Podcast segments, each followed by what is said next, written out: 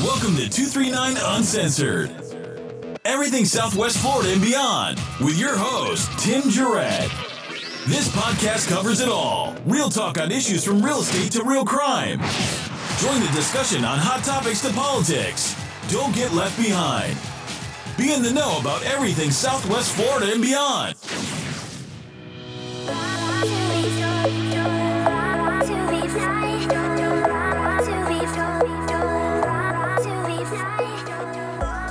Welcome, welcome, welcome. 239 Uncensored, everything Southwest Florida and beyond. And we have just a great group of people today. They're from the Children's Advocacy Center in, of Collier County.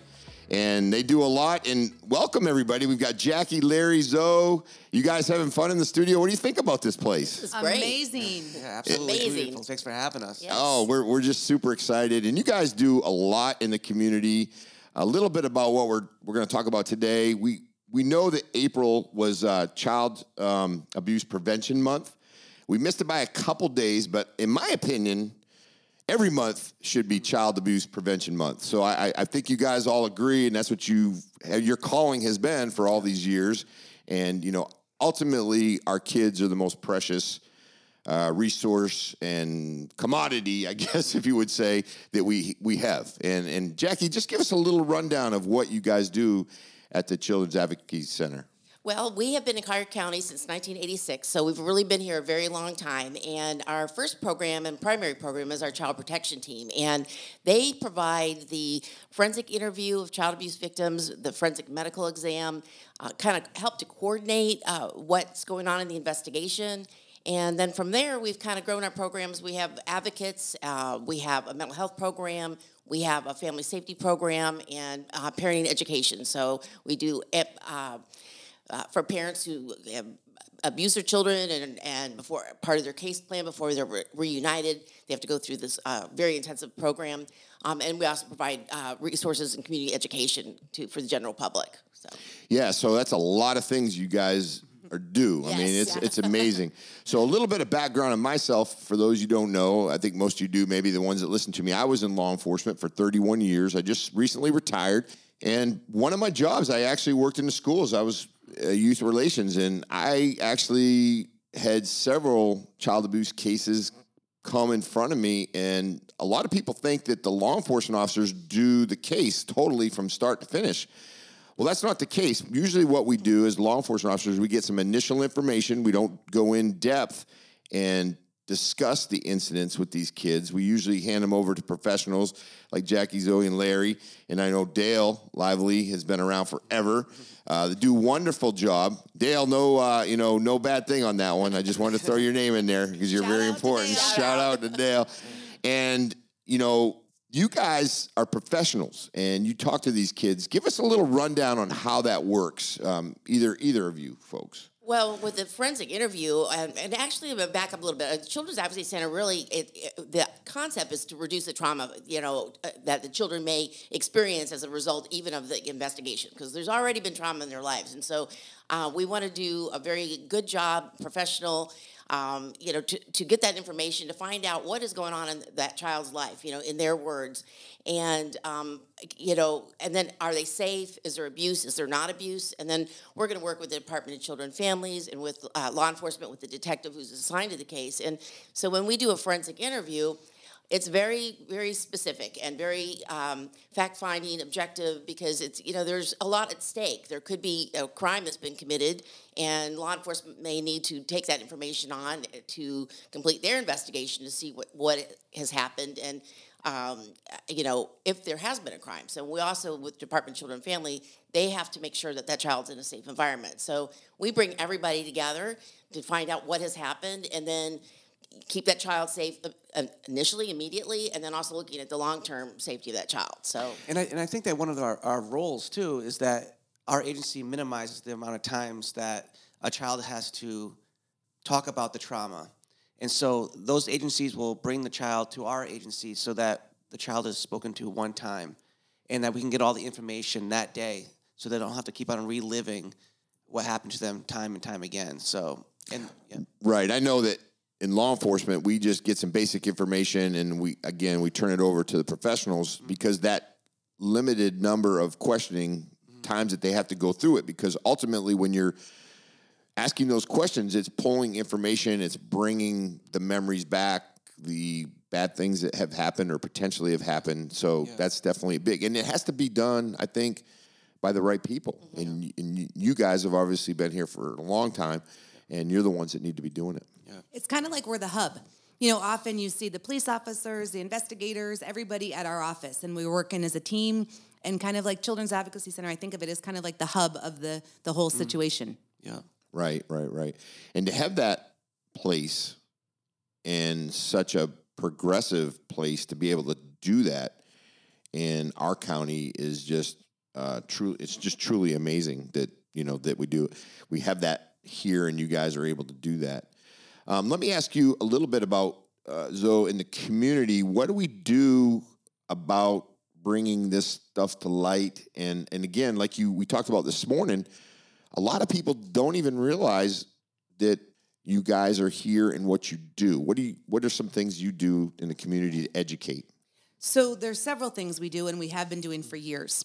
Um, since the pandemic, it's been a little harder to be able to go out and do outreach. But right now, currently, I am trained in several different programs. One being a Darkness to Light, which is a prevention to child sexual abuse. So it's a training I do. I actually trained all of the guidance counselors in Collier County two years ago in this program, and it's just really an overview of what you can do to protect your children. Common sense things to why is your child left alone with a coach? You know that shouldn't be happening at this time of in society right now. Um, because it's known 90% of children that have been sexually abused know the person. And so scary being a pandemic, everybody's home, we've got a lot of work to do because there's a lot that's been happening. So I have now been able to go again into the schools. I actually just did a training last week in Immokalee for Darkness to Light, and that's one piece of it. Also, we do general prevention, what to look for. Daycare workers, you know, when they're working with kids every day, you know, they may ask, why is this little kid not want to go home? Well, there could be plenty of reasons why and what to look for. What um, some things just to help them because nobody wants to say, I think this child's been abused. But if they do, they need to be equipped of what to ask, not to ask too much, not to ask not enough, not to be nervous because if it's wrong, they're going to get in trouble. So all that stuff I'm out in the community trying to help provide. Yeah, and that's big. And then uh, just looking on your website, you actually have helped over 2,500 children in you know the last year in our community. And a lot of people think Naples, like Naples, nothing like that could ever happen in Naples. And we, you know, it's kind of like a paradise, right? So give us a little background on you know the makeup of the kids that we have in Collier County and a little rundown of like those 2,500 kids are all potential victims. Well, uh, first of all, Tim, you had a, a good point.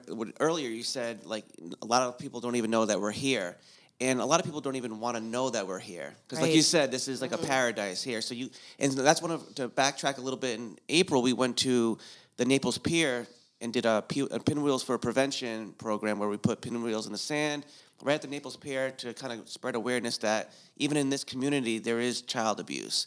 And so you're coming from all over the world spending time on Naples beaches and you're realizing that just just down the street, you know, kids are being interviewed for, you know, the worst things happening to them in their lives. And so, you know, the breakdown of who we see is is from Immokalee to Port Royal and in everything in between.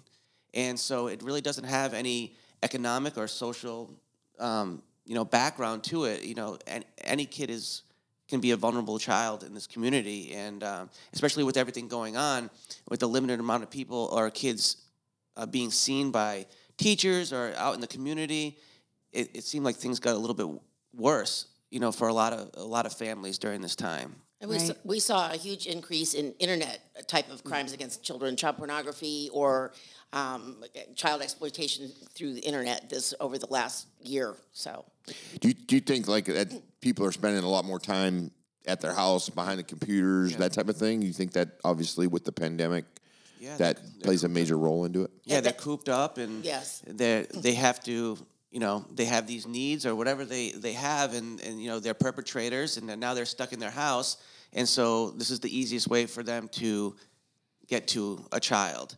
Um, and then on top of that, you have children who are basically trapped in their homes with their perpetrators as well, um, being abused Right. and, and just not visible in the community. And so, you know, we have a year of our lives that a lot of kids have probably been in the worst situations and they didn't even have really access to a teacher or someone else to, to really talk to um, or, or tell about what was happening at home. And I think it was also exacerbated by, you know, particularly the internet type of crimes against children exploitation, where, you know, the parents are at home, they're working, and they're focused on their tablet or their computer. The kids have their face in their tablet and their computer, so there's not necessarily a lot of communication going on between the child and the parent. Uh, children are a lot more tech savvy than a lot of parents are, also.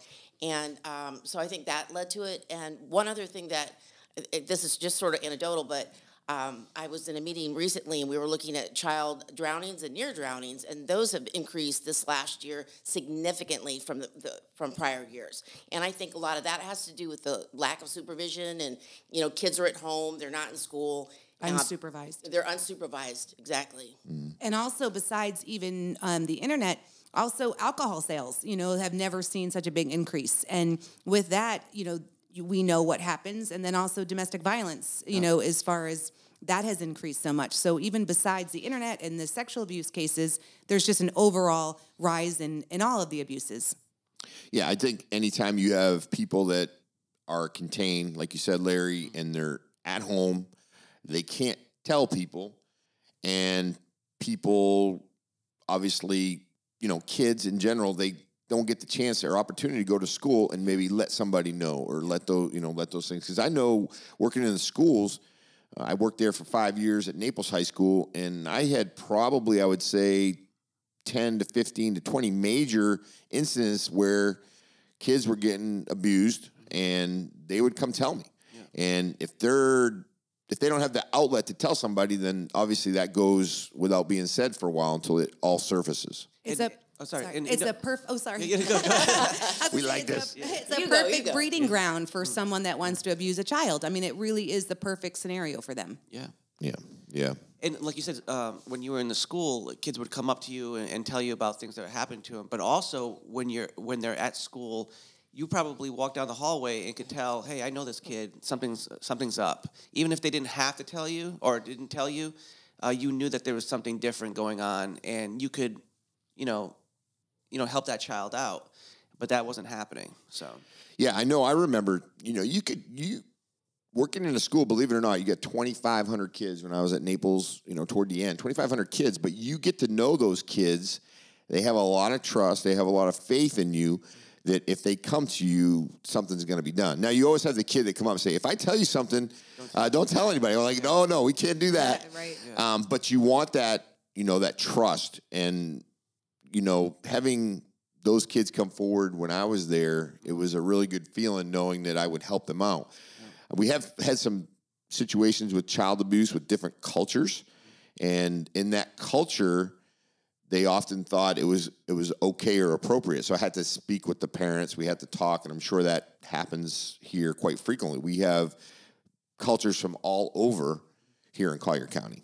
And that's why we do our parenting classes too. We not only um, do we have the court ordered parenting classes, but also we have voluntary parenting classes within our community. Again, with everything going on, it wasn't as uh, we couldn't do as much in the last year. But typically, throughout the year, at different locations around Collier County, we'll have a parenting class that anyone can go to. They actually have. I believe they have childcare sometimes, and they Dinner. they- the dinner like pizza or what or whatnot. And so a parent who wants to learn different tips on how they can be a better parent, a more nurturing parent, they could come to you know Golden Gate High School, wherever it was, and they can um, you know take about nine weeks of parenting and and hopefully not be in this position and learn what they can do better at home to not put themselves in a in a in a bad position or just to better you know raise their kids. So.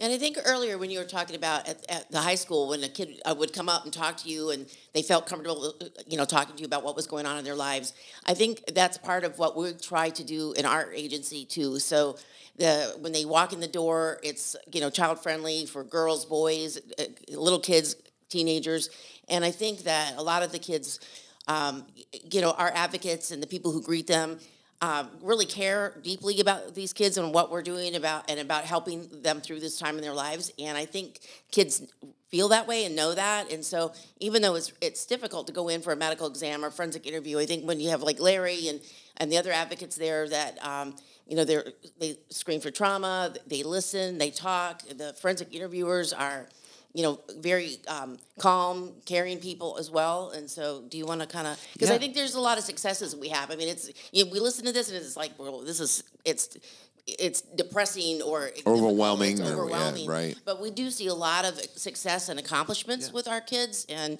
so. Well, like as Jackie was saying, like we screen for trauma, and this is something that we've been doing for a while, um, that you know a lot of agencies don't do, and with especially with everything going on, the mental health issues that have been going on uh, in this country too, for you know with every, with COVID and, and whatnot, and being stuck at home, and people losing their jobs and being abused, and, and whatever it was, um, especially and it exacerbates when a child is a victim of a crime or a victim of sexual abuse or physical abuse that they have these other mental health issues. So we we you know assess for trauma and we find that a lot of these kids have you know thoughts of self-harm and have attempted suicide and things like that where we can now intervene and make sure that they get immediate mental health care or you know get referred to where they need to be. Um, and so again if we didn't see these kids who knows what would be happening at home with these kids? So um, this is just another tool that we have so that we can uh, just better assess the suicidality of the kids their mental health and get them the services that they need I've seen that you have over 125 cases prosecuted in Collier County, and can give me a little idea of how you work with other groups, other agencies like the sheriff's office and state prosecutor. How do you work, and how does that kind of process work? Well, uh, for starters, we have a joint uh, protocol between all of us, and so uh, that outlines our roles and our responsibilities of those of us who are supposed to or involved in the investigation of abuse. So we work very closely with the sheriff's department, Department of Children and Families, the state attorney's office. We have a weekly meeting uh, to review cases together so that we're all communicating. And it's, you know, we operate on a multidisciplinary team uh, approach. And that way we, we all have different perspectives. We come from different backgrounds, but we do have different responsibilities. But the bottom line is our mission is the boss. And so that's taking care of kids.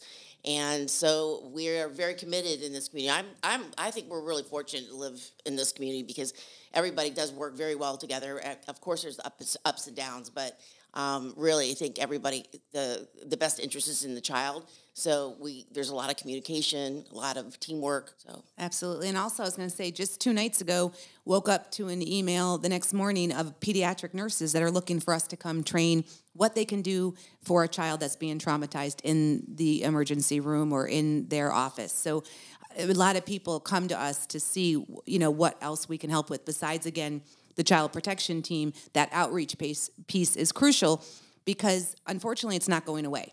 And as long as Jackie's been at the agency, Larry, all of us have been around for a long time. Unfortunately, we're seeing children that many years ago that are now parents mm-hmm. that are now coming back to our agency, and that's got to stop at some point. And so, improving the lives of abused children is is helping them not to then abuse their own children. And that's a big piece. Parenting is a huge piece too because we're trying to teach them you cannot do this to your child if you want to keep your child.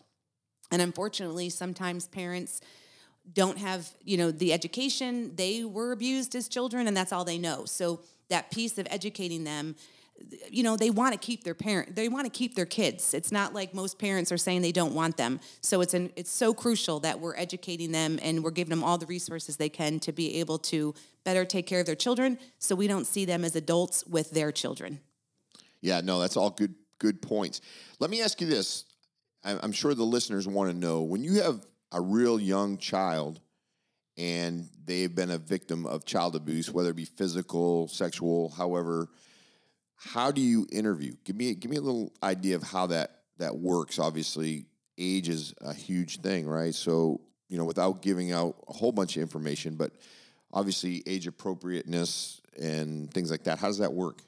Well, pretty much. Um, kids, children under the age of three are very, you really can't really do a forensic interview because of the verbal skills. But, um, and we have to uh, learn a lot about children's memory and, um, you know, and how they process information and so forth. But we do uh, probably three and up, we can do a, an interview with.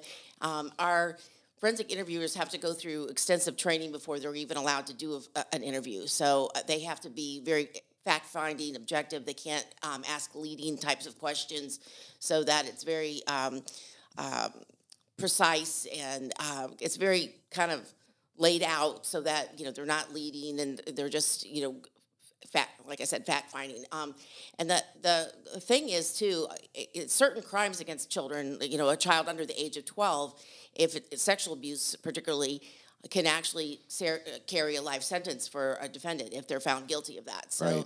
um, it's it's a big deal. So our gold standard really has to be when we're doing a forensic interview that that's that gold standard that we know that if this child discloses something that happened and you know this this person is arrested, we have to be we want to make sure we're right and responsible.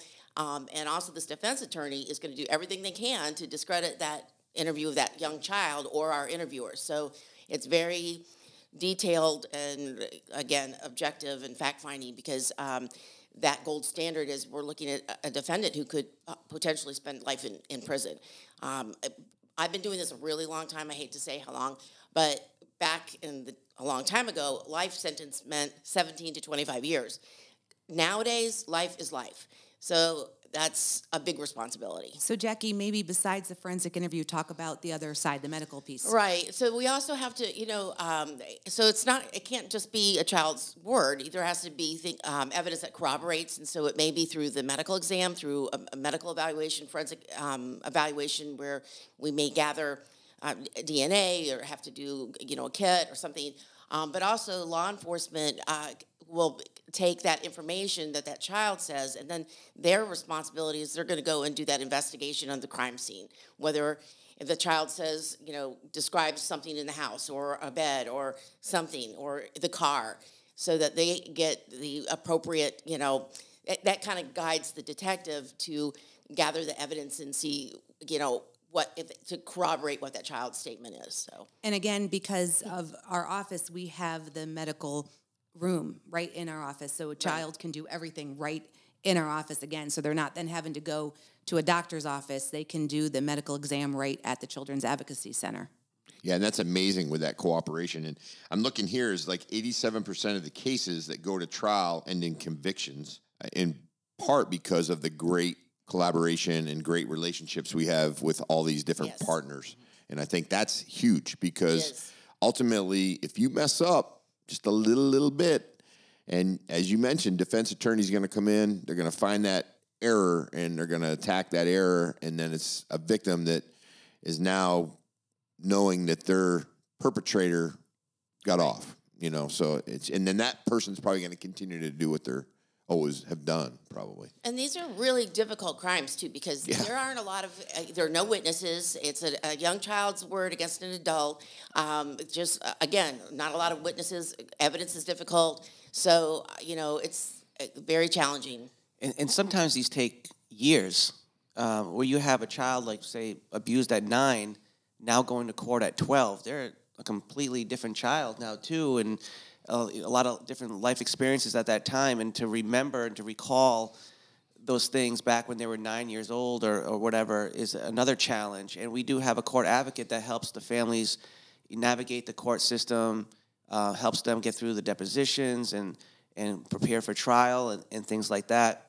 But uh, one great thing about our agency is that we we're with these families from you know the time that they need us till you know they're you know they don't need us anymore you know we walk them through the whole process um, we provide you know mental health treatment for them again we prepare them for these um, for court hearings and, and whatnot just to make sure that um, you know they know that they have someone to support them And do you want to talk about um, Leslie and that department?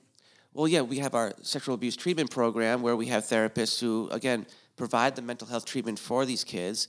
And so, basically, again, if this, if these things take years to resolve, you know, the, the most important thing is that that child receives mental health treatment immediately, and so that they can start healing from the trauma that they've, you know, uh, that they've experienced in their lives. So we have a great team of, of therapists at our office. And another great thing about our office, too, is that everything is under one roof. Uh, I say this a lot to people when they ask about our agency because, you know, we, we don't have a big building, right? But everything, we have so many, Jackie was describing all the different departments that we have, and it's all around one hallway. And so whatever happens in child protection team can be, the advocates will know about it, and we can pass that on to our therapist, uh, our therapists we see these families in parenting, we see them in our family safety program, and we can all talk to one another to make sure that we're all on the same page and that we know what the needs of the family are so that we can best uh, care for them. My apologies. We're going to be switching over to Facebook Live audio, so it's going to sound just a little bit different. Yeah, why don't you give us a little bit of rundown on how the um, Child Advocacy Center is funded and the whole programs and that type of thing, Jackie? Uh, well, we have a variety of sources of funding, um, but we are an independent nonprofit organization, so we really are dependent on our community and individual supporters and funders to um, help us with our mission. Uh, we are also funded by uh, the Naples Children Education Foundation, also known as the Winter Wine Festival. They've been very Great. generous and supportive, wonderful group. Um, we are we have a, a, a, grant from the Attorney General's office through the Victims of Crime Act.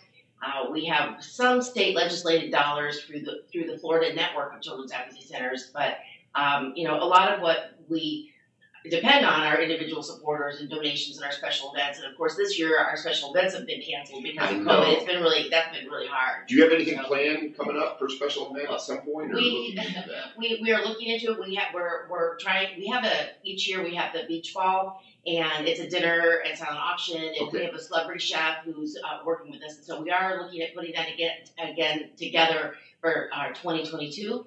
I don't have a date on that yet, but we are we're we're hoping that we can pull this off again because we you know it's very important to us to have this kind of support. And make sure you get with us because we'll definitely push it out okay. there and you know let everybody definitely. know. Yeah, so that's good. Mm-hmm.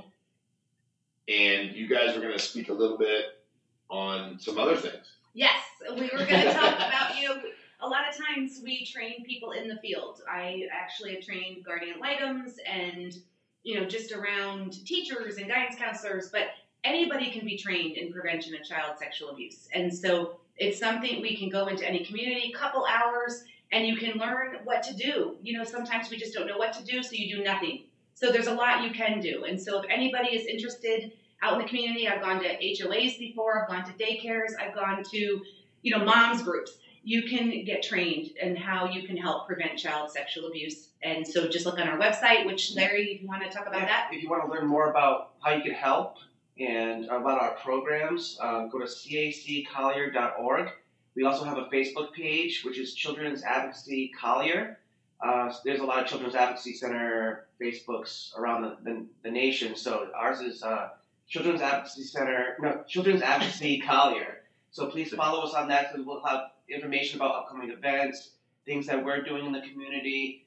Um, you know, sometimes we reach out and say, uh, one of our things, whenever a child comes into our office uh, and are interviewed by our child protection team, they take they get a teddy bear to leave when stuffed animal when they leave the office, and uh, a lot of times to show how busy we are and how much abuse there is in this in Collier County, we're always in need of more stuffed animals. In fact, we just recently ran out.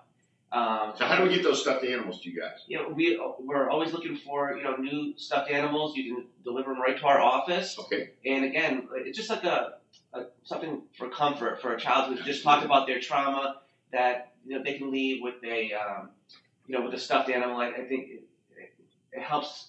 It helps a lot. Believe me. I would just add that we just did this, like Larry said I put it in my um, HOA Facebook page, mm. looking for donations, and I brought in two huge stuffed uh, stuffed um, garbage bags full of stuffed animals yeah. for the kids. But also, if you can't come to us, we'll come to you. We'll come pick up. I've actually picked up a ton of donations in Immokalee before, so we will come to you as well. Yeah. Um, we just any resources you have, you know, we would love. We need. And one of the other things too are, uh, clothing, children's clothing, but it has to be new clothing with yeah. tags on. Um, you know, because occasionally we'll have a child that something has happened and we have to take their clothes for evidence, right. and that's awful. and so you don't want to just send kids and then use clothes home or you know gym shorts and a t-shirt. So, um, but we we uh, you know provide them with new clothing. Uh, or we might have a child that has to be removed from their home, placed in foster care, and really doesn't have a lot with them, and so we'll give them, you know, clothes, you know, a few outfits, some shoes, you know. So. and maybe a gift card if people Right. don't want to donate, Right. you know, and clothes or stuffed animals, gift cards as well. And we see kids of all ages, so a lot of times we get uh, clothing for small children, um, you know, little elementary school, but we, we see a lot of older kids, middle school, uh, some high school, and so they have needs too. So Outstanding, outstanding. Well, I got to thank you guys for everything you guys do in the community. I mean, it's a great group, great team. Also, we talk about the sheriff's office, the uh, prosecuting office, uh, also attorney general's office, all those different things. Everybody coming together, and like we said earlier, it's all about the kids. And I don't think there's anything more uh, meaningful than to try to protect the kids, especially the kids in our community. And uh, we got some people on on uh, Facebook uh, chiming in too. So this podcast will be up probably first of next week, so you, you can hear the whole thing. Uh, great group of people. We're all waving, saying hello, uh, and just uh, enjoying our time today. But thank you very much. And Yeah, it's, it's thank great. thank you, yeah, Yeah, thank you for next time having you want to come back, we'll have, have a great time. So what I do is usually I go give a little ending, and then when I say we're out, so you gotta have everybody yell that. So two three nine uncensored, everything Southwest Florida and beyond, and we are out.